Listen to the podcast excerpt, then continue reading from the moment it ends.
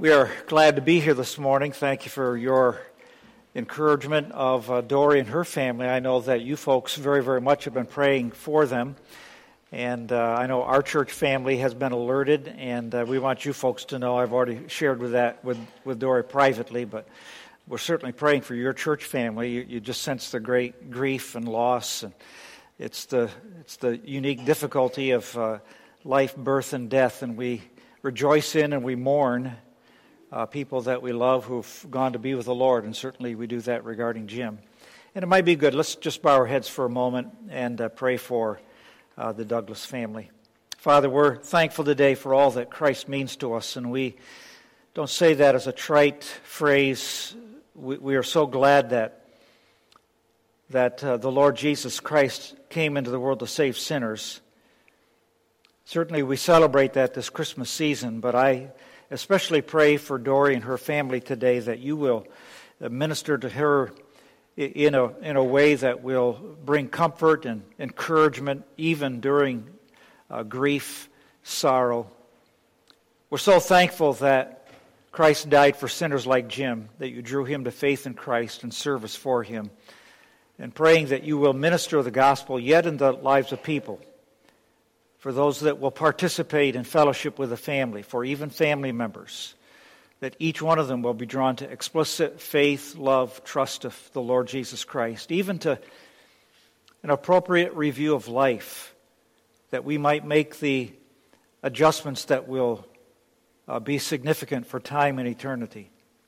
Especially for this church family, work and bless, guide, even as they walk through a, uh, process of grief having lost one of their assistant pastors. Thank you for uh, their faithful service and ministry. Pray that your blessing would be upon them in a very special way. So we commit this church to your care.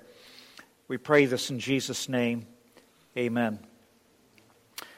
I have often noted uh, here recently uh, that uh, if you want to make God laugh, then make a plan, and He'll He'll change those plans. Some of you may be aware that I had announced my retirement plan to uh, transition into a part time ministry beginning in June of next year, and God has uh, greatly accelerated that plan. And so I will be finishing my ministry at Ankeny Baptist Church at the end of January, and will be entering in a full time interim ministry on behalf of the GARBC.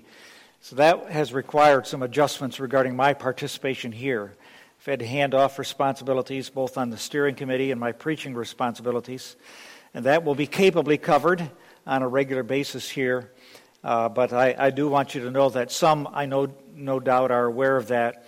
Uh, that's with great regret. That's why when Debbie and I were sitting down and praying through all of these things, uh, we were trying to figure out all of the implications, both uh, for our church family, for this church family, for our family, for our plans. And uh, we've always prayed, God, you have every right to alter the course of our life. You don't need our permission to do so.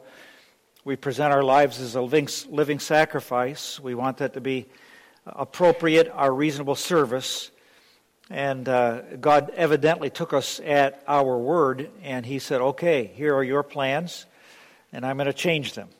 And that was be, became very evident to us. And so that's with some level of apology because that affects this church family and my ability to regularly uh, be here on a Sunday to Sunday basis.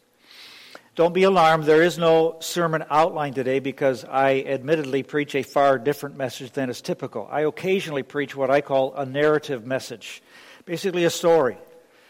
And so uh, I, I, just want you to follow as best you are able. You will want to turn your Bible to John chapter 1. I will eventually land there, though I will not necessarily exposit the text, but I will use the text there in John 1 as a way of helping us answer what child is this? We just sang that. What child is this laid to rest on Mary's lap is sleeping, whom angels greet and shepherds keep? This, this is Christ the King, of course. Dan Olinger, who is the chair of uh, biblical studies at Bob Jones University, wrote this facetious little conversation.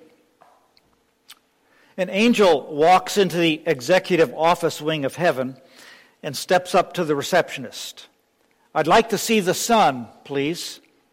The reception The receptionist replies, I'm sorry, but you can't see the son right now. Now, this is the first time that those words have ever been uttered. The angel is taken aback. I can't? Why not?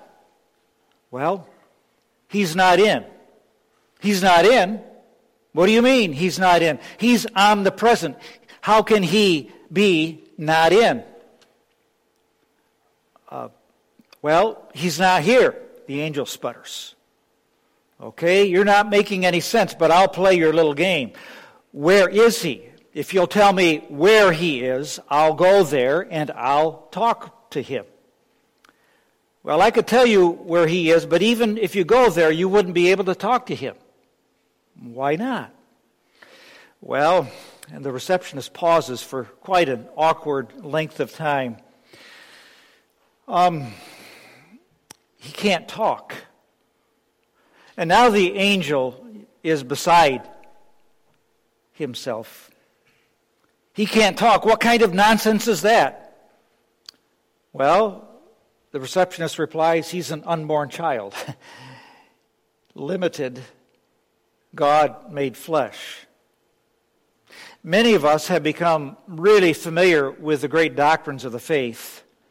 If I were to begin to name them, you could uh, begin to think through. We, we, we know the word incarnation. We talk about the substitutionary penal work of Christ at Calvary. We talk about justification, reconciliation, a glorification that we have become inured, we, we become bored or accustomed to a narrative, to doctrines that literally ought to thrill our soul. How could you possibly yawn your way through a saga like Matthew or Luke narrates for us? How can you not have a huge sense of awe that the eternal Son of God now becomes flesh. The immortal, eternal God now becoming mortal, being born. The, the historically attested narrative is really unlike any tale or any mystery thriller. There's nothing so spellbinding as the transcendent, high, holy God of the universe who will come live with us, to be like us, to take on our essence, being fully human. Paul the Apostle declared that Christ Jesus humbled himself by taking upon himself the essence of a servant. He was born in the likeness of humanity. He, he, his looks, his countenance was like any other ordinary Palestinian baby. The baby born had wrinkly, wet skin when he was born. He, he was olive skinned, looked like any other Jewish child of that first century day. Passers-by, if they looked at Jesus, they would not note him. There was no um, contrary to some theology that we get from Christmas carols, there was no golden hue that emanated from his person. Uh, rather, uh, uh, Mary and Joseph knew who this child was. Remember, prior to conception, that the angel Gabriel, months earlier, had announced Behold, you will bear a son, and you will call his name Jesus. He will save his people from their sins. He will be called great. He will be called the Son of the Most High. And the Lord God will give to him the throne of, his father David, and he will reign in the house of Jacob forever, and of his kingdom there will be no end. What child is this? Though no one saw, though no one understood, though no one knew, they knew the one born to them would be the result of the miracle of God, the Holy Spirit. He would be the Son of the highest.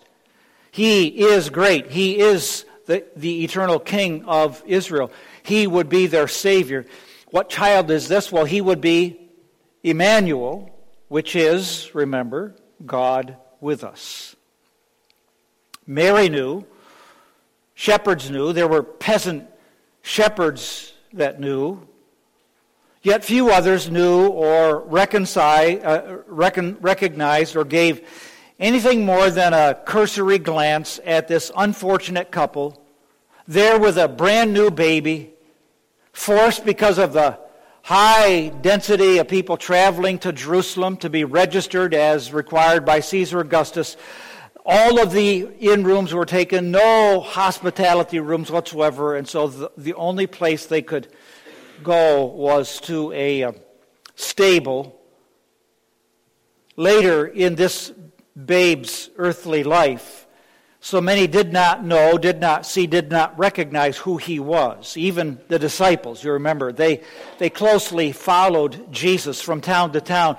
They saw miracle after miracle. They heard sermon after sermon, private conversation that was repeated day after day after day after day. And yet, even they little understood who this one was, what he came to do.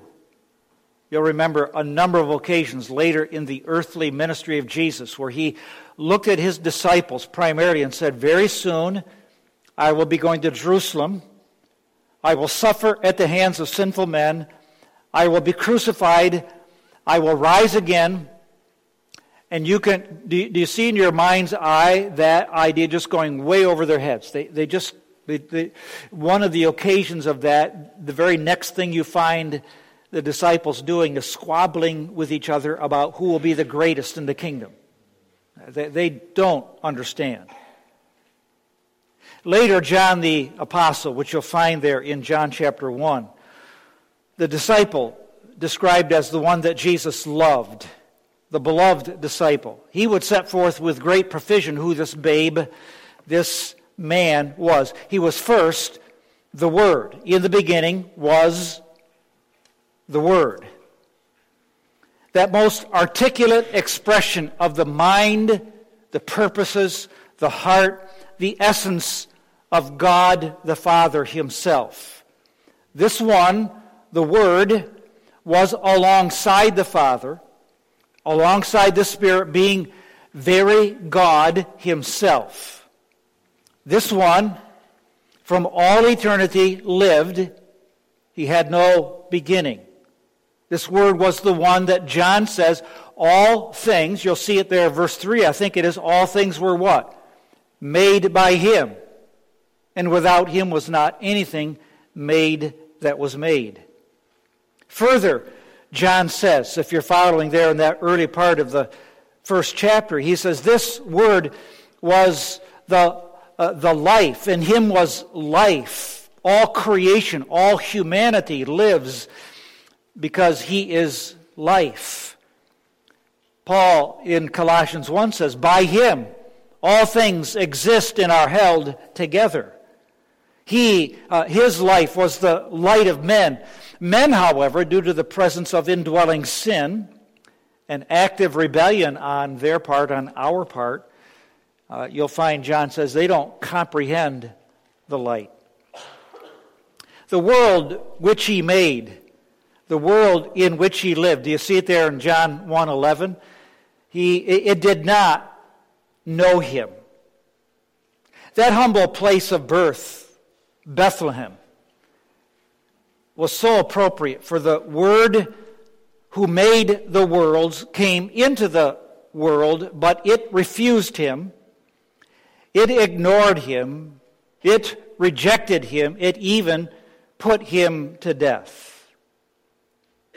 Now, John 1.14, you'll find it. This word was made what?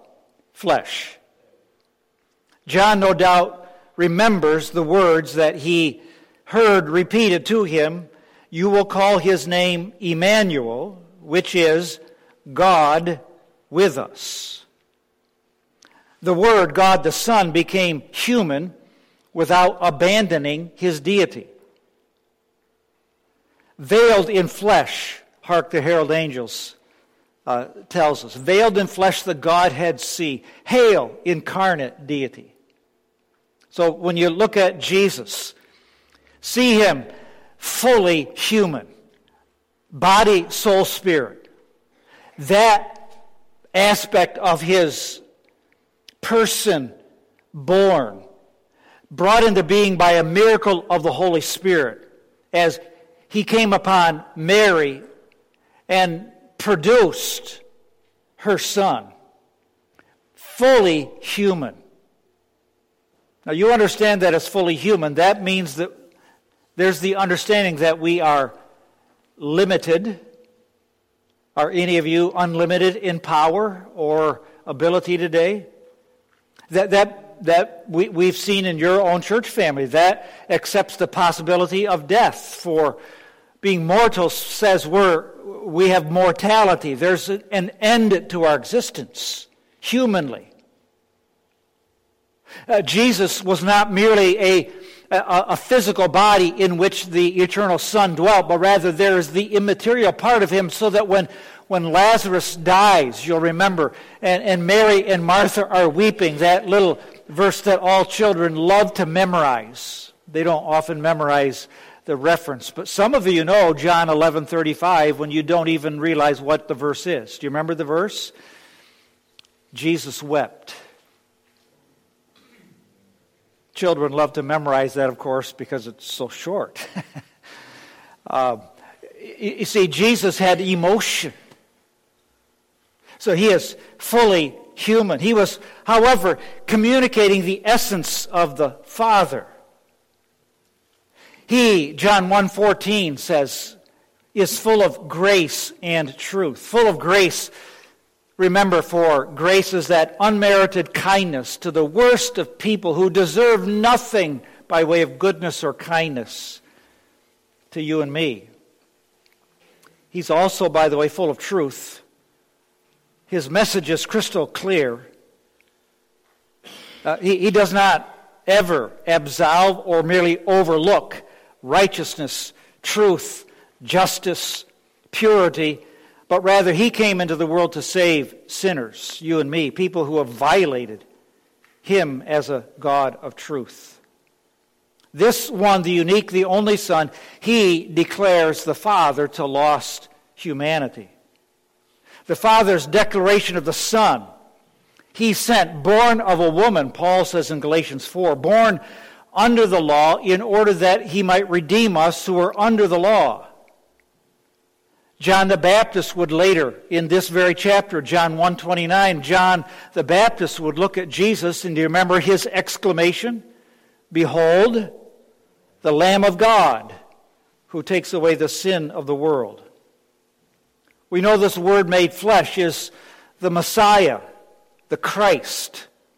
He is anointed by God to shepherd his people, to redeem his people. The anointed in Israel's time would largely have been thought of a kingly anointing.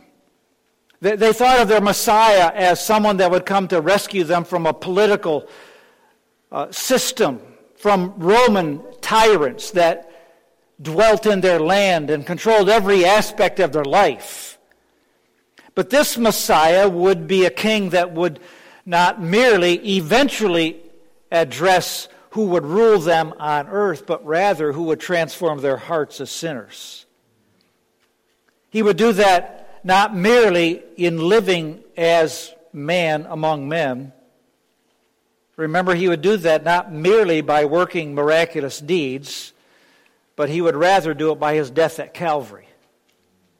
There, as a man, as human, as mortal, he would die as a man for men, for women, for children. Now remember, if he's only a perfect man, and we know that he was far more than that, but if only a perfect man, then ask yourself the question for how many other people may he die? Answer would be one a, a perfectly sinless man, but only a man, could only die for one other person. But as God in flesh, as fully Son of God, Creator, Sustainer of all, and humanity, His death is sufficient for humanity. His death is of infinite value. His death would be sufficient for all sinners. You remember Peter later would describe the blood of Christ. Do you remember that? He says, We are not redeemed with corruptible things like silver or gold, but now in your mind, can you remember that? We are redeemed by the precious blood of Christ. That's as of a lamb without blemish or without spot. It was later in Jesus' life that he told his disciples he was going away. The disciples asked, Where are you going and how can we know the way? Thomas, the questioner, asks that. And Jesus says, I am the way, I am the truth, and I am the life. No man comes to the Father except through me. So, a babe born in the smallest uh, towns of all of Judah. He didn't reside in a palace or an inn, but a stable, placed as a newborn in swaddling cloths. Uh, we, we've glamorized the manger, but remember that uh, they, they, took, they were repurposing a, a, a cattle feeding trough, tried to clean it out as best they could, into which they then would place their their baby. There would be no kingly cradle to hold this one. Rather, just that repurposed manger. No loud celebrations of the Word made flesh. Only, only uh, peasant shepherds who would come and bring adoration to Christ. It would be later. The, the Jews would not accept him, but it was Gentile kings magi that would travel and would come to bring worship as those outsiders of Israel. The contrasts are really jolting, aren't they? The one who made the worlds is ignored by the world. The eternal Word received no expressions of welcome. There would be no crowns, no thorn, upon which he would sit, but rather only a cruel tree on Golgotha's hill called Calvary. There was so much that was wrong. So much, however, is right. God the Father, His love for us was so great that He sent, remember, Again, that very familiar verse. He sent his only begotten Son, that whoever believes in him might not perish but have everlasting life. God's love, you see, makes its ultimate epiphany. And so, if I were to again quote scripture, it would be 1 John chapter 4. In this the love of God was manifested that God sent his only begotten Son into the world. In this the love of God was manifested that he was the propitiation, the, the wrath bearing substitute for me at the cross of Calvary. So much is right. For Jesus came not merely to be with us, but he rather came to die for our sins. There's a, a song that goes something like this all is well, all is well. Angels and men rejoice. For tonight darkness fell into the dawn of love's light. Sing Alleluia. All is well, all is well. Let there be peace on earth. Christ has come. Go and tell that he is in the manger. Sing Alleluia. All is well, all is well. Lift up your voice and sing, Born is now Emmanuel. Born is our Lord and Savior. Sing, Alleluia. All is well today. But I want you to think about that in the sense of look at the world or even our immediate lives and say, can, can we say that all is well? All is well for Christ came to redeem us from the penalty of sin. I have to remember that even in our world of woe, and I you remember the old song, Out of the Ivory Palaces into this world of woe. Only my Savior's love made him go. Uh, look at the world. It, it, it's a world of woe. I don't know if you've noticed our sinful systems around us are not representations of righteousness and justice. Uh, we, we've lived through uh, cultural tumult in, tumult in the last years, trying to figure out uh, what, what is justice and how, how, does, how does ethics and righteousness get manifested in daily life. Or, or I begin to think about, I, I have burdens on my own individual scale. I, think of, I have a next older brother. His name is Glenn. And uh, two weeks ago, he called me and said, uh, The doctors have diagnosed that I have terminal cirrhosis of the liver. And, and, and, and I know, knowing him, that is from chronic, long term pattern of abuse of alcohol. So even in my little world, is there all kinds of woe? And, and talking with his family Yes, he prayed a prayer, I'm sure, as a child, quote unquote, to profess Christ. Uh, his life has not manifested the reality of what it means to be a transformed person. To be trapped in sin and experience physical and perhaps even eternal death. I mean, you look at your life. Are there situations of woe? All kinds of challenges and difficulty. But I, I am drawn back to remember that the, the manger is the first step of God in order to redeem us from the penalty of sin. Because Christ Jesus came not merely to be with us, but rather he came to bear our judgment at Calvary for us. I would remind myself that all is well, for Jesus came to free me from the power of sin. Uh, First John uh, talks about this really interesting. First John 3, where he says, For this purpose Christ came into the world. And there are two purposes there that, that we would no longer practice sin. A little later, he says, I, have I've come into the world. This is my purpose for coming into the world, that, that I would free you from the power of the devil. There is a superior pleasure there is a superior pleasure to every sin.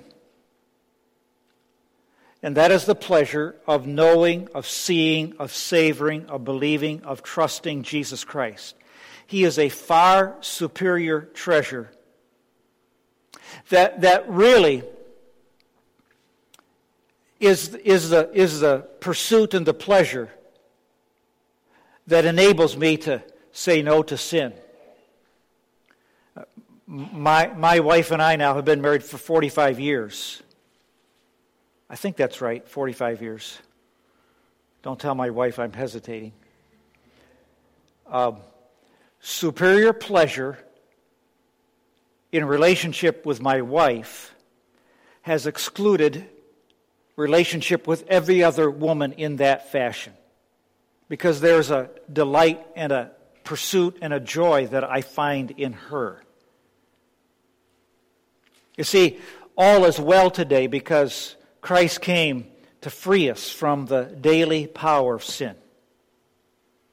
Don't excuse yourselves, folks. You don't need to sin. You have every provision and power to live freely from the power of sin. Uh, all is well in that Christ will come to free us from the very presence of sin himself, uh, sin itself. Sean is right that joy to the world really was written about the second coming. We, we've kind of applied it to the first coming. No more let sin and sorrow reign. You, you, you realize one, one day, one day Christ will come.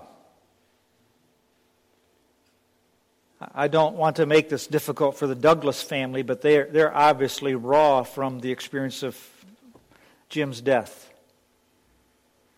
Do you realize one day we will never stand at an open grave site and mourn? Just last week, I did a committal at uh, nearby cemetery, and uh, we buried a 49 year old woman.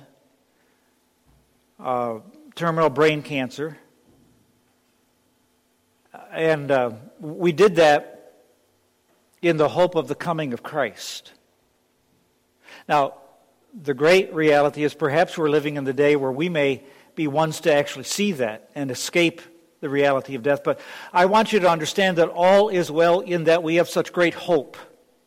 We have such great hope in the gospel of Christ. We have great hope in the fact that just as Christ came, Uh, surely as a baby, so he will exactly fulfill his word when he says, The Lord himself will descend from heaven with a shout, with the voice of the archangel, with a trump of God, and the dead in Christ shall rise first. Titus chapter 2 speaks of the grace of God that brings salvation has uh, appeared, has made its epiphany to all categories of people.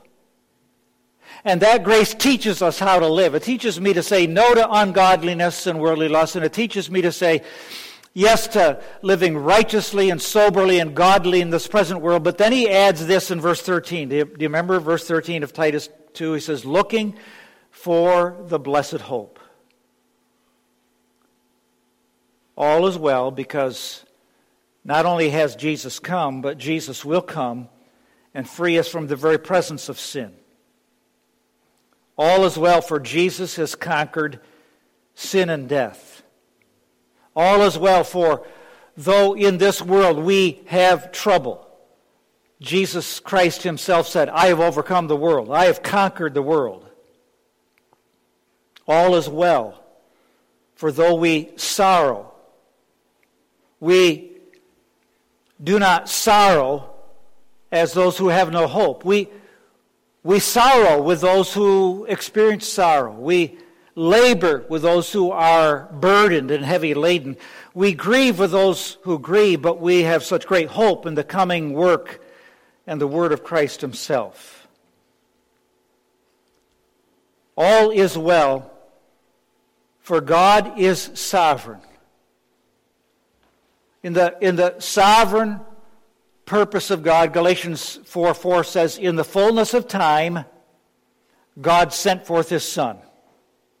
Now, the imagery of that verse, uh, one of our gals at Ankeny Baptist just, just had a little, little newborn baby. And each Sunday prior to that, or each time I saw Beth, I would walk up to her and I'd give her a hug. And I'd say, Looks like we're getting right, almost ready. Um, and she was wanting the baby to come so that it, would, so that it wouldn't ruin their Christmas travel plans. and you get the image of the fullness of time. You get to someone who, my wife is a great uh, predictor of when babies are going to be born. She can look at pregnant women right at the end of their pregnancy. And she can even, most of the time, predict the sex based upon where the, you know, I don't know how you ladies do that, but she able to do that pretty well. God in the fullness of time. He sovereignly sent forth his Son. He sent forth his Son in the likeness of sin, sinful flesh. He condemns sin in the flesh and he redeems sinners. And so, even when we look at the birth of Christ, we say God is so wonderfully loving and sovereign in his purposes for us. All is well. Born is now Emmanuel.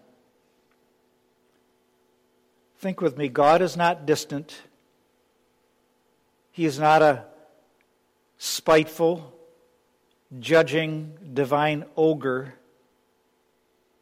He did not send his son into the world, John 3:17, in order to condemn the world, but rather that the world through him might be saved. Born is now Emmanuel, God with us. Born is our Lord and Savior. Sing Alleluia. Say, Praise the Lord. All is well. Father, thank you for your goodness to us today. Pray that you might even help us to have great hope and confidence in the work of Christ. Thank you again so much for all.